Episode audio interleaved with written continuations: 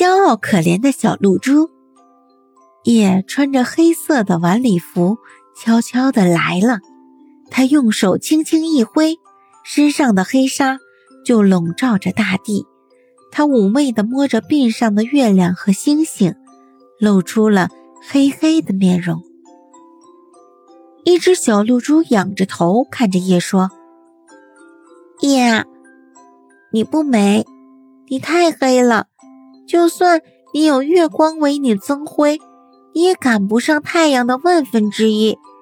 所以，我爱太阳。”夜有些伤感地低下头，对小露珠说：“傻孩子，我的黑和暗能保护你，给你滋养。”这些太阳是不能给你的。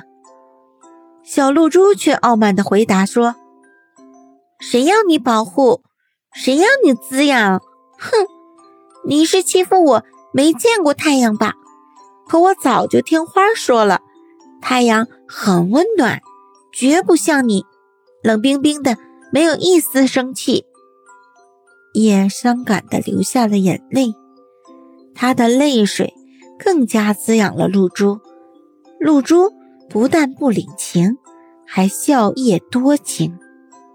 叶只好悄悄地走了。临走时，他还不忘劝小露珠：“和我一起走吧，只有我才能给你滋养。太阳它太热了，你会受不了的。”“不，我乐意承受一切后果。你还是……”自己走吧。小露珠扭过了头，连一眼都不想看叶。叶悲伤地走了。太阳慢慢升起，小露珠真的感觉很温暖。她大声地对太阳说：“太阳，你太美了，我要和你在一起，一辈子都不分离。”太阳没有理它，因为它太小了，根本引不起太阳的注意。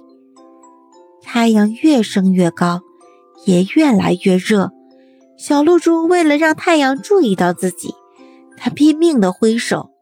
可阳光下，小露珠的身体越来越小，很快，它就化成了一缕白烟，消失不见了。